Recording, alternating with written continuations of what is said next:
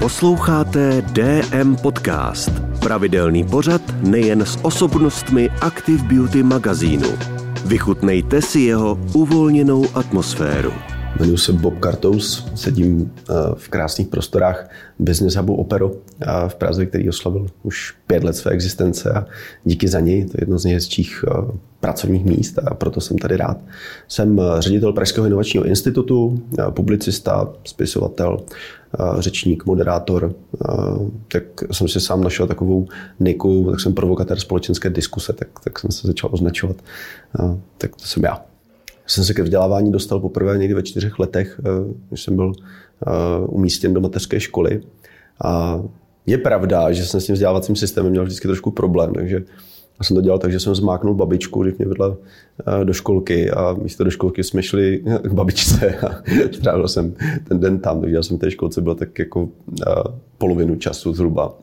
A už od té doby jsem pravděpodobně tak začal pěstovat to své nomádství a takové te, takový ten a, přístup, kdy já nerad zůstávám úplně na jednom místě.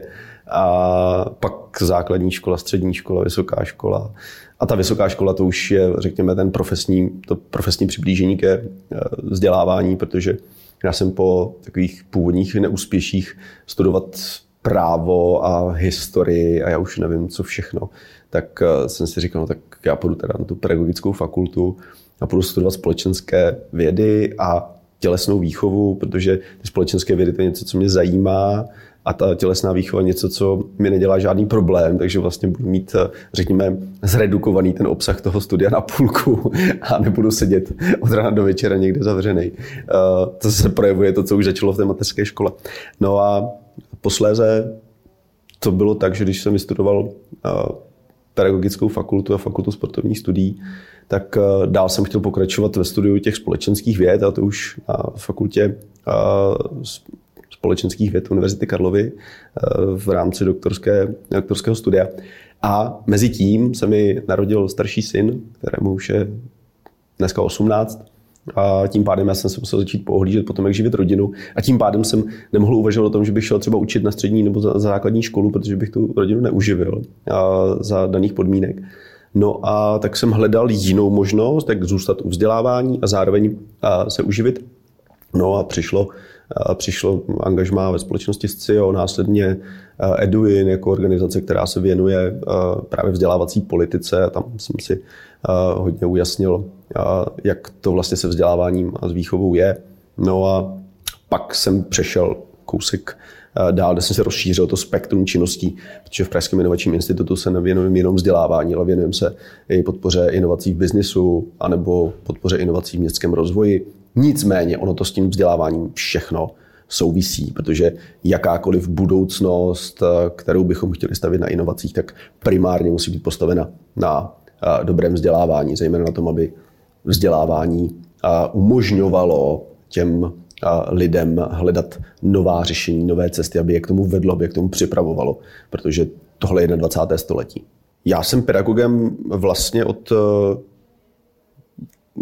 okamžiku narození mého staršího syna, protože tím tou nejdůležitější pedagogickou činností je rodičovství. E, rodič je nejsilnější vzor, je to největší eh, autorita, je to někdo, vůči komu si to dítě vytváří eh, vazbu, koho eh, po určitou dobu svého života poslouchá, komu bezmezně věří. To je ten nejdůležitější pedagog v jeho životě. Ostatně já v knížce No Future, která se věnuje výchově a vzdělávání v 21. století, poukazuju na to, že my se o vzdělávání bavíme v souvislosti se školou velmi často. Ty společenské diskuse jsou orientovány tímto směrem. Ale my bychom se daleko více měli bavit právě o tom, co se děje mezi prvním šestým rokem života, než eh, dítě nastoupí nebo prvním a pátým rokem života v současnosti, než dítě nastoupí do toho, do toho povinného vzdělávání, protože pak už se odhrávají spíše korekce eh, k tomu osobnostnímu vývoji, jenž proběhl předtím. A eh, já jsem neučil na základní a střední škole právě z těch důvodů, že jsem potřeboval zajišťovat ekonomicky život mě a mé rodiny a učil jsem nějakou dobu na vysoké škole. Teď už na to nemám tolik času, ale určitě se k tomu plánuju dříve či později vrátit. A velmi často se setkávám s dospělými i řekněme s mladšími lidmi při přednáškách, workshopech, při diskusích, což je svým způsobem pedagogická činnost a velmi mi pomáhá právě to, že mám nějaký pedagogický background v tom, jak s těmi lidmi hovořit, tak aby to mělo, řekněme, nějaký dopad. Co se týká škol a co se týká, řekněme, jejich stavu v České republice, tak dlouhodobě vnímáme, a to není jenom můj názor, vnímáme vlastně jako nedostatečnou péči ze strany společnosti, která se projevuje zejména tím, že třeba oproti jiným zemím my v České republice investujeme do školního vzdělávání relativně málo peněz, což se pak odráží na odměňování pedagogů, odráží se to samozřejmě na jejich motivaci, ale odráží se to třeba i na tom, jací lidé si vybírají učitelskou profesi. My bychom, jak argumentuju v No Future, potřebovali, aby mezi učiteli bylo více vizionářů, více takových, řekněme v dobrém slova smyslu, rebelů, více těch hrdinů, archetypální hrdinů. To jsou Jungovy archetypy, které vlastně ukazují na určité osobnostní komplexní charakteristiky, jež jsou patrné v té lidské společnosti. A my tam máme víc těch pečovatelů, ale máme tam i hodně takových, jak říká Jung, sirotků, lidí, kteří se eh, vlastně v té společnosti cítí tak trochu opuštění a, a tak trochu bezprizorní a my bychom tohle měli vyvážit, ale to může vyvážit jenom v okamžiku, kdy tam eh, ty hrdiny, rebely a mudrce a vizionáře přitáhneme, protože to pro ně bude zajímavé a bude to pro ně nejenom finančně zajímavé, ale uvidí v tom tu, tu obrovskou společenský, ten obrovský společenský dopad, který to má. Jo, protože učitelství takový dopad má. A do budoucna bude mít ještě větší význam, protože školy budou pravděpodobně jediným místem, které bude reprodukovat něco, čemu se říká společenská koheze, společenská soudržnost. A ty země, které jsou vysoce perspektivní a které jsou velmi efektivní ve svém vlastně prostupování na 20. stoletím, jako jsou skandinávské země třeba, nebo některé země západní Evropy, nebo Kanada, tak ty staví právě na vysokých investicích do školství. Takže to je primární, to je vlastně základní faktor spojený právě s úrovní učitelů, s jejich výběrem, s jejich přípravou, s jejich celoživotním vzděláváním. No a pak si myslím, že tady je velká velká část toho, co se děje ve vzdělávání mimo školy, protože tím, že se otevřela ta digitální dimenze, tak zároveň vlastně byl vystaven ten vzdělávací systém řekněme, něčemu, co nemůže sám zvládnout. Že velká část toho, v čem se vzděláváme a co potřebujeme, tak se odehrává mimo školy. A my si musíme uvědomit, že to tak je, což nutně vede k tomu prolínání formálního vzdělávání. To jsou školy a toho neformálního vzdělávání, toho, co se děje všude okolo. Jakýkoliv si představíte eh, nejenom vzdělávací projekt a workshop, ale veškerou činnost, při které se něco učíte, aniž by jste zároveň u toho mysleli na to, že teď se vzdělávám, což při množství změn a množství inovací, které se do našeho světa dostávají, zejména díky technologiím, tak se děje vlastně na denní bázi. Takže tohle je vlastně důležitý úkol, který sestupuje až na tu individuální úroveň, kdy my nutně potřebujeme, abychom si my sami i dospělí uvědomili a vedli k tomu samozřejmě i ty děti, že vzdělávání zdaleka nezačíná školou a nekončí školou, ale probíhá v podstatě během celého života. A že vlastně z ní nikdy nebudeme vystupovat. A jeho role bude samozřejmě ještě o to větší, o co méně bude potřeba lidské práce, protože jestliže chceme zachovat v našich životech nějakou smysluplnou náplň, tak jednou z nich pravděpodobně bude právě vzdělávání. A budeme na ně mít víc času, tak abychom se to taky dokázali užít, abychom to nebrali jako tu povinnost a nudu a šeť, kterou v nás často zanechala zkušenost právě z toho školního vzdělávání. No, role rodiny v, ve výchově vzdělávání je zcela zásadní. Jo. Za prvé je důležité si uvědomit, že vzdělávání je podmnožinou výchovy, jak říká František Tichý, výborný ředitel přírodního gymnázia, školy, která aplikuje pokročilé progresivní metody pedagogiky a taky člověk, který na teoretické úrovni rozumí velmi dobře pedagogice. My bychom si měli uvědomit, že eh, z výchovy, právě z té rodinné výchovy, z toho přístupu, z toho vztahu, není otázka nějakého jednosměrného působení. To je otázka vztahu, který vzniká mezi rodiči a dětmi, nebo mezi lidmi, kteří se starají a těmi, kteří jsou na ní závislí. Tak eh, z toho vyplývá do značné míry eh, to, jaká osobnost vstupuje do toho světa, v němž se pak vzdělává. A to, s jakou chutí, s jakou motivací, s, jakým se, s jakou schopností sebepřekonání, s jakou důvěrou v to své okolí vstupuje do toho systému, protože to významně ovlivňuje způsob a výsledky jeho dalšího vzdělávání. Když to řeknu třeba velmi konkrétně, dítě, které přichází z rodiny, která dává podněty, dává důvěru, dává vlastně, eh, nechává vytvářet určitou vysokou míru té sebedůvěry v tom zdravém slova smyslu, tak i když se setká eh, s potížemi, které vyplývají eh, z nedobrého vztahu k učiteli, tak si s tím poradí velmi dobře. Může ho to posílit. Dítě, které přichází z rodiny, kde tuhle oporu nemá a přichází do prostředí, ve kterém se chová podobně, tak ho to pravděpodobně ještě více zraní. To je vlastně úplně odlišná, eh, odlišná trajektorie vývoje potom. Že ta rodina má obrovský význam. To všechno, to nejdůležitější, co se v našich životech děje, se skutečně děje v prvních měsících a letech života.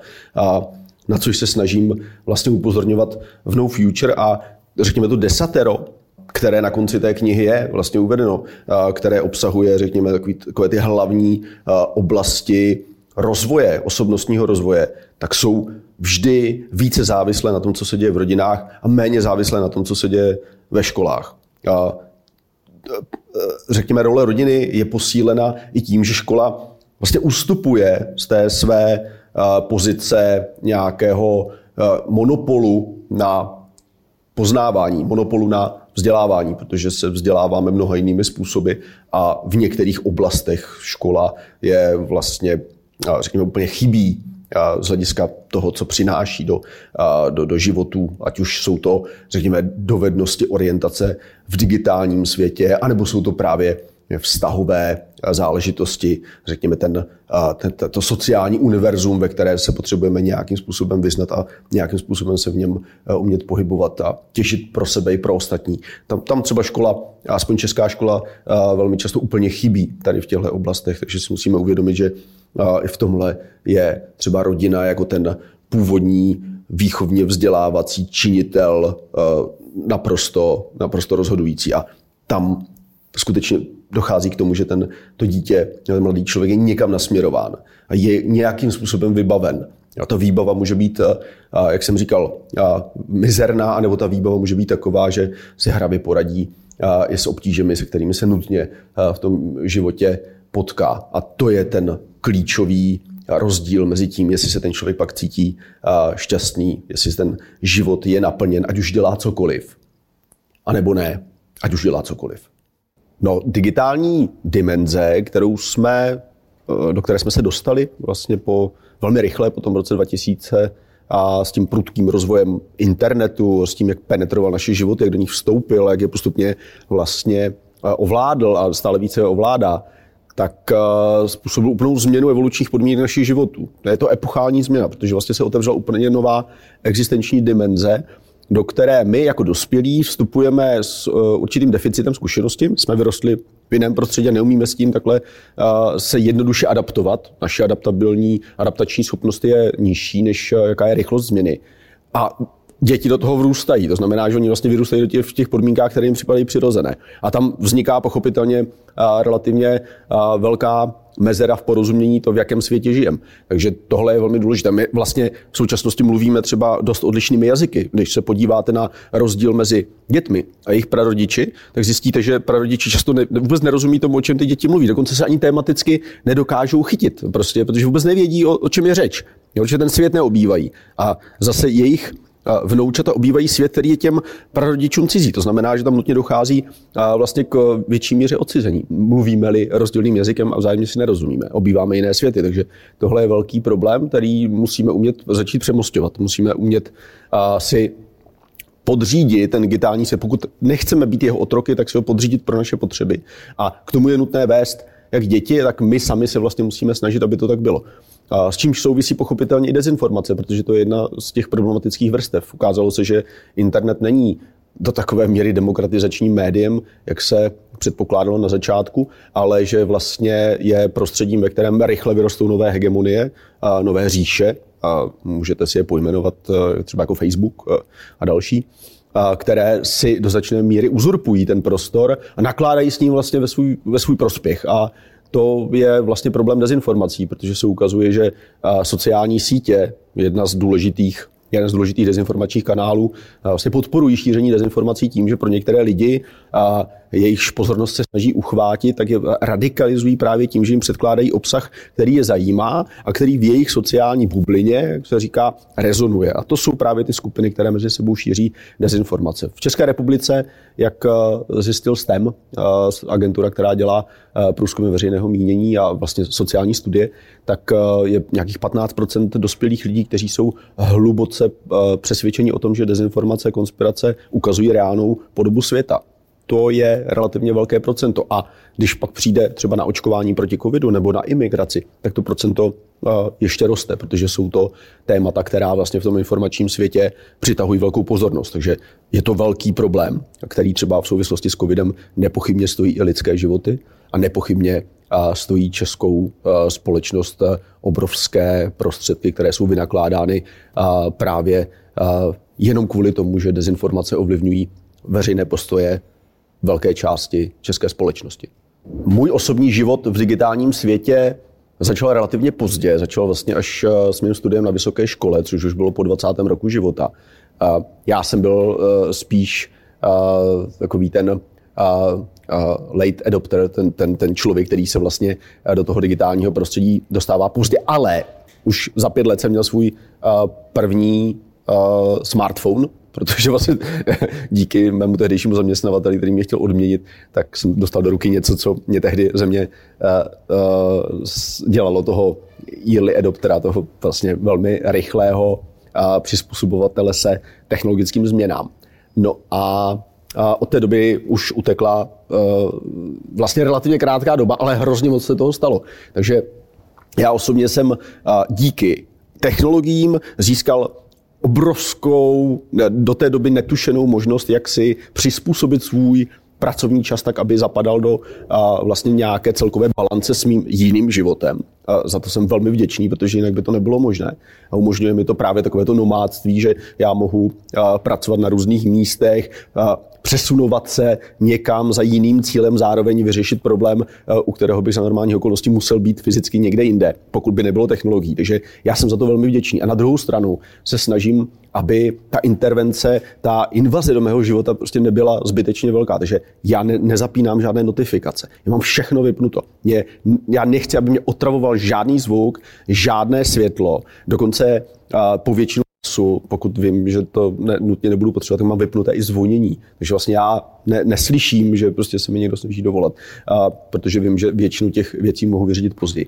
Uh, že já se snažím, uh, aby vlastně digitální uh, svět nevstupoval do mého života tehdy, kdy nechci. Uh, absolutně vlastně odmítám veškeré marketingové triky, a tím, že vlastně trávím zvláštním způsobem čas na sociálních sítích, tak se tomu algoritmu nedaří tak dobře číst, jako co, co kdo já vlastně jsem, takže mě vlastně neotravuje a, tou vysoce tě funkční reklamou, která je založena právě na psychografii, na tom, že vás velmi dobře přečte a, a vnucuje vám neustále to, co chcete. A už jsem se vypracoval takovou rezistenci vůči tomuhle, že jsem poměrně odolný a snažím se vlastně k tomuhle vést i děti, tak aby pochopili, co to znamená mít svoji digitální identitu, jak se o tu digitální identitu starat, jakým způsobem dovolovat tomu světu, aby vstupoval do našich vlastních životů, jak se nenechat ovládat, tak zatím si myslím, že se to daří. Tak doufám, že se nám to bude dařit společně.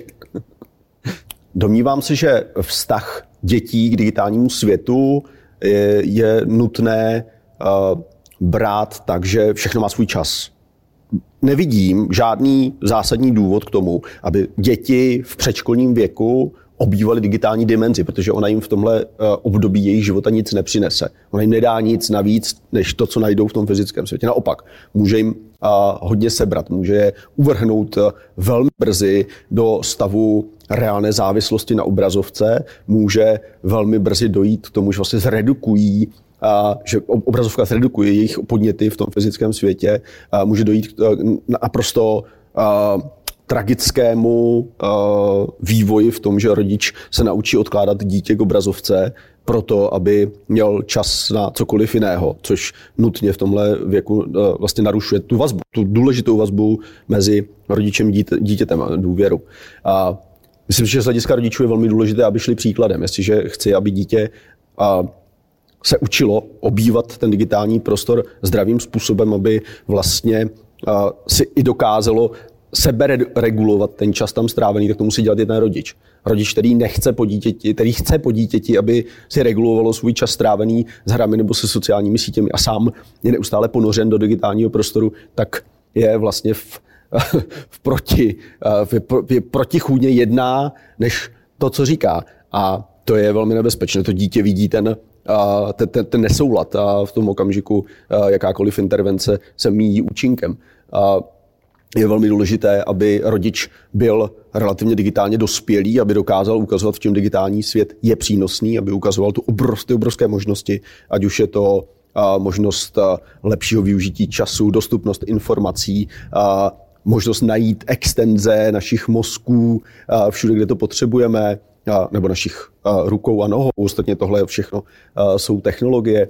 A vedle toho ukázat to nebezpečí a naučit to dítě pečovat o svoji digitální identitu, naučit, že vlastně ta digitální identita by se měla co nejvíc blížit autentické. To znamená, nebudu dělat v digitálním prostoru něco, co bych nedělal v tom fyzickém prostoru a budu velmi obezřetný s tím, jak s tou identitou nakládám, protože všechno je zpětně dohledatelné. Což samozřejmě souvisí s jakousi digitální informační výchovou a vzděláváním, která v těch školách v současnosti je deficitní, protože učitelé sami nejsou na tohle dobře připraveni. Takže určitě je dobré, aby se tohle primárně chopili rodiče, aby to vzali na sebe a musíme se snažit co nejrychleji dostat tím správným způsobem mediální, informační, digitální vzdělávání a výchovu i, i do škol. Ale obávám se, že za současné situace to spíše bude přicházet do těch škol zevně, než aby si ji dokázali vytvořit a uchopit zevnitř. Dezinformace jsou významný společenský problém, který zasahuje do našich životů, jak ostatně vidíme v souvislosti s covidem a v souvislosti s tím, že dezinformační scéna převzal, tohle téma jako své ústřední téma a snaží se na něm rozkládat společnost. Obecně se ukazuje, že dezinformace jsou primárně problémem mezilidské důvěry. V těch společnostech, ve kterých je vyšší míra bazální důvěry a i té institucionální, to znamená k těm oficiálním autoritám, tak dezinformace takový problém nejsou. Když uvedu konkrétní příklad, třeba v Portugalsku a v Dánsku, kde je vysoká míra proočkovanosti e, obyvatel, populace, tak zároveň velmi nízká míra vlivu dezinformací, což odráží to, že vlastně v těchto společnostech nevzniká, buď to tam není takový tlak, anebo nevzniká ten prostor pro to, aby dezinformace hrály takovou roli. V České republice v české společnosti je ten problém trošku odlišný, protože míra bazální důvěry je tady nižší, tím pádem je nižší míra v eh, instituce, tím pádem nižší míra v oficiální média a vzniká velký prostor pro to hledat alternativní vysvětlení toho, co se děje. A, že na důvěře, na mezilidské důvěře a na důvěře v autority je postaven právě, existuje tam nepřímá úměra. Čím nižší důvěra je, tím větší prostor se vytváří pro jakousi alternativu. Z hlediska individuálního, z hlediska společenského je důležité, aby se eh, k tomu otevřeně postavila politická reprezentace a přiznala ten problém a začala ho reálně řešit, což se do nedávna nedělo a doufejme, že eh, s novými volbami došlo k obratu v tomhle směru. A určitě je nutné jednat právě s těmi hegemony digitálního světa, kteří mohou regulovat eh, způsob, jakým zprostředkovávají informace, jak třeba právě sociální sítě uzavírají lidi do těch sociálních bublin a jak je v těch sociálních bublinách radikalizují, protože se ukázalo, že to zvyšuje zisk uh, založený na, na prodeji reklamy. Tak aby se to nedělo, aby ty obsahy, které jsou vysloveně uh, nepravdivé, lživé, manipulativní, notabene ty obsahy, které uh, jdou mimo hranici zákona, tak aby je dokázali provozovatelé platform sociálních sítí a, a zprostředkovatele informací na internetu do značné míry vlastně odhalovat a paralizovat. No a na té individuální úrovni se opět dotýkáme vzdělávání, protože schopnost rozeznávat důvěryhodnost zdroje, schopnost posuzovat informace, schopnost pracovat se zdroji z jiného jazyka, což nám technologie umožňují v okamžiku, kdy ten daný jazyk neznáme. Schopnost vymanit se z nějakého sociálního pojetí reality, které je tvořeno tím, jak se na věc dívají ti lidé, kteří jsou nám nejblíže, kteří ovlivňují ten náš pohled. To jsou vlastně, řekněme, základní ne tak náročné předpoklady k tomu, že dokážeme prohlédnout okamžiku, kdy se nás někdo snaží manipulovat a kdy se nás někdo snaží uh, dostat do pozice, že uh, vlastně si vytváříme úplně uh, odlišnou představu o tom, jak svět vypadá, což je důsledek dezinformací. Jak ostatně, znovu opakuju, můžeme vidět i v souvislosti s covidem nebo s očkováním, ale i v případě mnoha dalších témat. No, pro mě rodičovství důležité už jenom z toho důvodu, že změnilo zásadně můj život. Já, když uh, jsem na vysoké škole, když se narodil můj starší syn, tak se vlastně úplně obrátil můj pohled na, na svět. Nebylo to jednoduché vůbec, musel se s tím hodně bojovat, ale a skutečně se vlastně stalo to, že najednou jsem začal vnímat svět uh, z jiného úhlu a do, do popředí se začaly dostávat jiné priority. V okamžiku, kdy uh, je tady člověk, který na vás je závislý a vy vlastně nejen, že se o ním máte materiálně starat, ale to, co mě začalo napadat, je, že vlastně musíte vytvářet ten svět tak, aby ho vnímal pokud možno pro něj způsobem, který povede k jeho osobnímu rozvoji, k tomu, že se bude na svět dívat s důvěrou, že vlastně ten svět bude vnímat, takže to je místo, ve kterém, na kterém může být dobře. No tak to znamená, že vlastně takový svět musíte jako ten středobod jeho světa vytvářet. A to se samozřejmě nedaří, nedaří vždy, protože všichni děláme určité chyby a, a důležité je si ty chyby přiznat. Každopádně já třeba v knize No Future se snažím ukázat rodičům, co jsou ty kvality, které by měly reprezentovat těm svým dětem. Protože když chceme, aby ty děti k ním směřovaly, tak je zároveň musíme reprezentovat. Jestliže nereprezentujeme, tak popíráme jejich důležitost. A takže kvality, jako je sebepoznání, kvality, jako je digitální dospělost, jako je schopnost soustředit se, jako je a schopnost rozhodovat se a jako volit ty správné priority při rozhodování, e, jako je vztah k pohybu. To všechno je důležité ukazovat na vlastním příkladě. A teprve od toho okamžiku můžeme očekávat, že děti to převezmou a přijmou. A pokud to neděláme, tak to očekávat nemůžeme. A pokud chci, aby z mého dítěte byl čtenář, tak musím ukazovat, že čtu. A že četba je něco zajímavého, něco pro mě obohacujícího. Nemohu ho nutit něčemu, co já sám nedělám. Úplně stejně je to s pohybem. Jestliže rodiče chtějí, aby jejich děti, a myslím si, že to je přání každého rodiče, který chce, aby jeho dítě prožívalo spokojený život, měl vztah k pohybu, tak se musím ale sám hýbat, musím mu ukazovat, že mi to přináší radost, že v tom vidím smysl, že to sám dělám. Teprve v tom okamžiku mohu očekávat, že bude dělat i to dítě něco podobného, že si ten vztah najde. Takže rada pro rodiče, buďte těmi, uh, o nich si myslíte, že by mohly být vaše děti, až budou dospělí. Budoucnost je čím dál méně jasná, což je symptom naší doby, protože žijeme v době, která je charakteristická velkou proměnlivostí.